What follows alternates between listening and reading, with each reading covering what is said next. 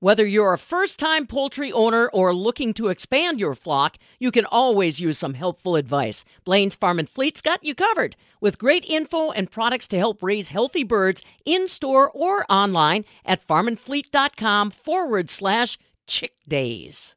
You know, normally I'd be talking with him in the studio, but we all know the phrase social distancing, et cetera. Uh, he is the big game specialist at the Wisconsin Department of Natural Resources, Bob Knack, our guest, and I'm happy to get a chance to catch up with him. It's been a little while. Boy, this COVID thing must have uh, kind of upended a lot of your plans too, Bob, as well as the rest of the D N R agents that are normally out in the country, huh?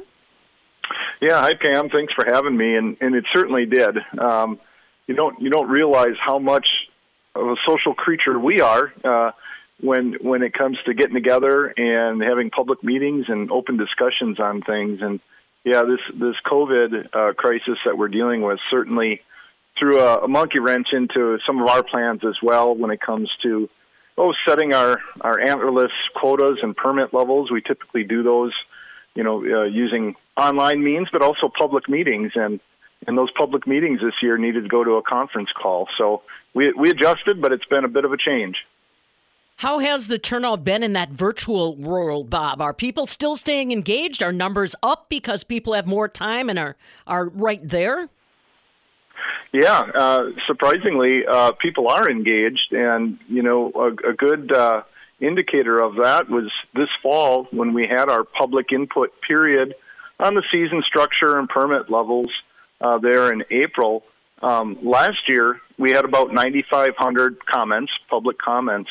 And uh, this year, we had over thirty-five thousand public comments on on the initial proposal. So, uh, yeah, people had time on their hands, and, and they were at home, and it's great to great to see that level of participation. Yeah, good to know that they can still uh, help make change or help uh, put play, put policy in place. So now, Bob, I want to talk to you.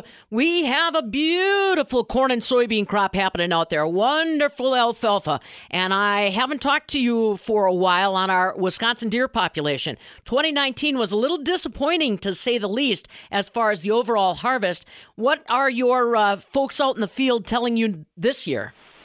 Yeah, um, you're right. The the gun deer harvest in twenty nineteen was a bit of a disappointment. You know, the, the, the other seasons we have, the archery season, crossbow, muzzleloader, youth hunts, many of those were on track or maybe even a little above uh, the previous year. But that, uh, that gun deer season, uh, you know, was a disappointment. And certainly the weather that we had up north, there was two major snowstorms that hit, uh, and I know that probably impacted hunter participation as well. I know it certainly did in, in this household.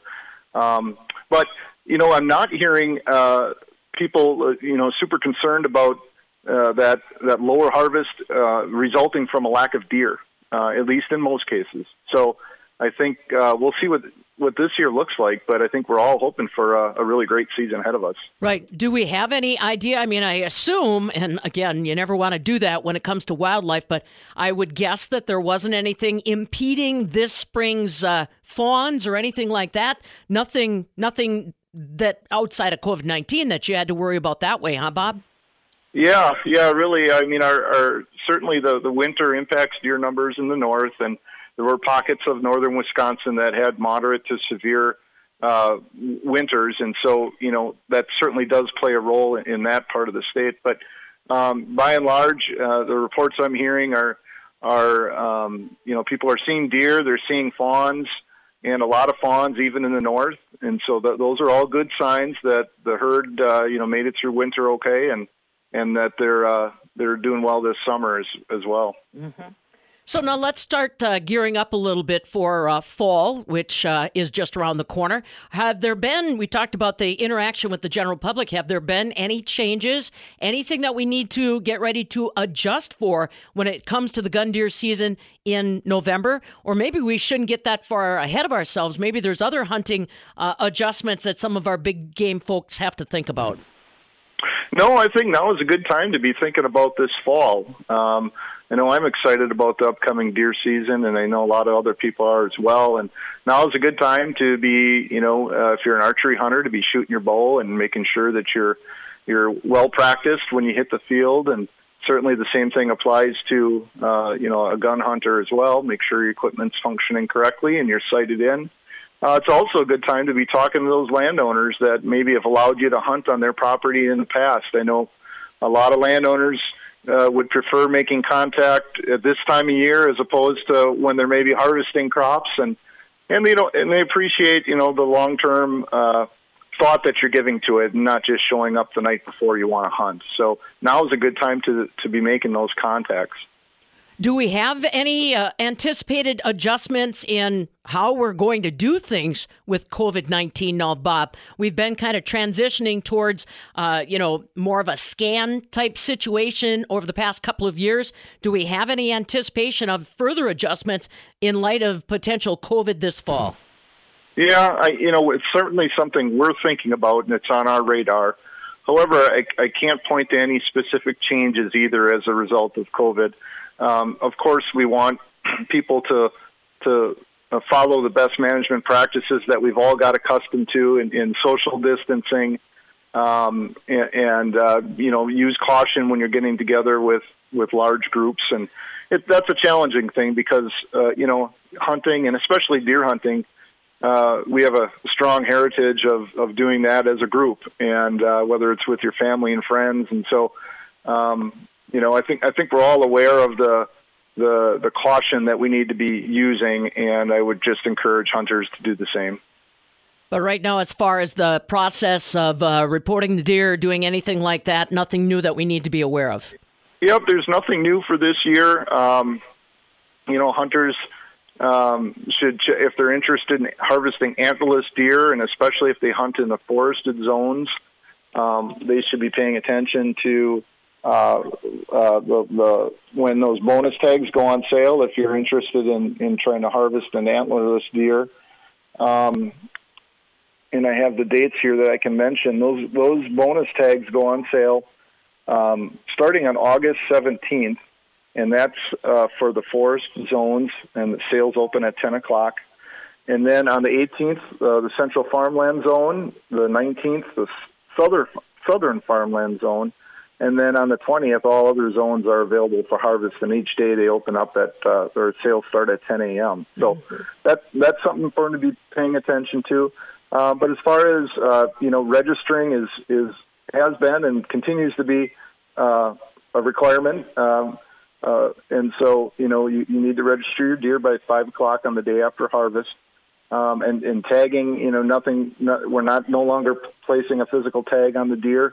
And and that was in place uh, in previous years as well. So, yeah, from that standpoint, really, really nothing new there. You know, those bonus tags are nothing new. There's been a lot of folks that have had that opportunity. It's all designed to try to make sure that we're monitoring and maintaining a healthy deer population. Are people generally tapping into those bonus tags, Bob? You know, or does it just get to be a matter of weather?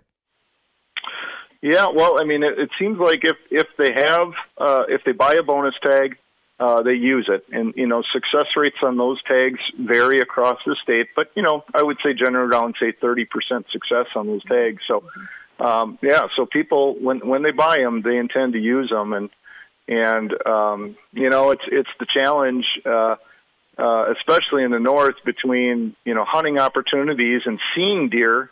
Uh, but also, you know, that desire to put some of that tasty venison into the freezer. And so, you know, I would just ask hunters to, to use caution and judgment with, with the deer they harvest, especially the antlerless deer they harvest. And, and, you know, just because the tags are out there doesn't mean you need to buy them and shoot every last deer in the area and then complain about the, the number of deer in the following year. So, They're they're there um, for people, but you know, use caution, I guess. Yeah, that's a very good point. You see them, you see them when you don't have the tag, when you don't have the gun, and then you just suddenly don't. And uh, like you said, that's there's always a, a teeter-totter effect there. So now, just asking your opinion, Bob, more as a hunter and uh, an observer of life.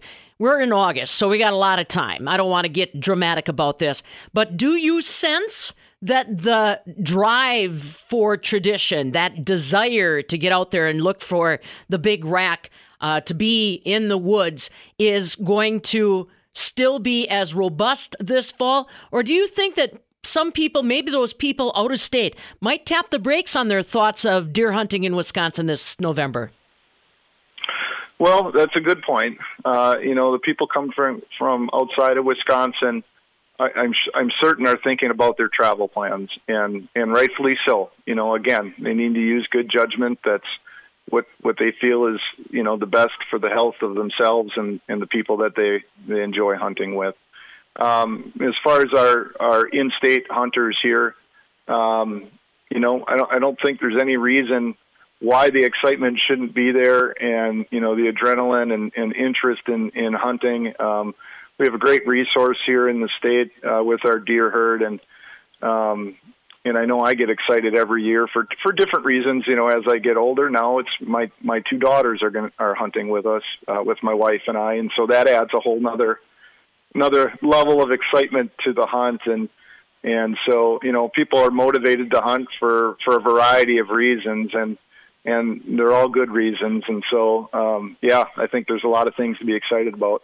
Very good. Bob Knack along with us, big game specialist with the Wisconsin Department of Natural Resources. Again, we know we got some time yet before you're going to get yourselves in the rut, but it's a good time to stop and think about some of the things you could take care of today, like reaching out to those landowners that you count on every year to allow you to be hunting on that ground. Maybe now is a good time to have that conversation instead of a week before the hunt actually opens. And like Bob said, always review what's going on with the Wisconsin Department of Natural Resources. Their website, very helpful, and will help you brush up on those things that you might have forgotten from last year. Bob Knack with the Wisconsin Department of Natural Resources. From the southern end of the world's longest barn in Madison, I'm Farm Director Pam Jahnke.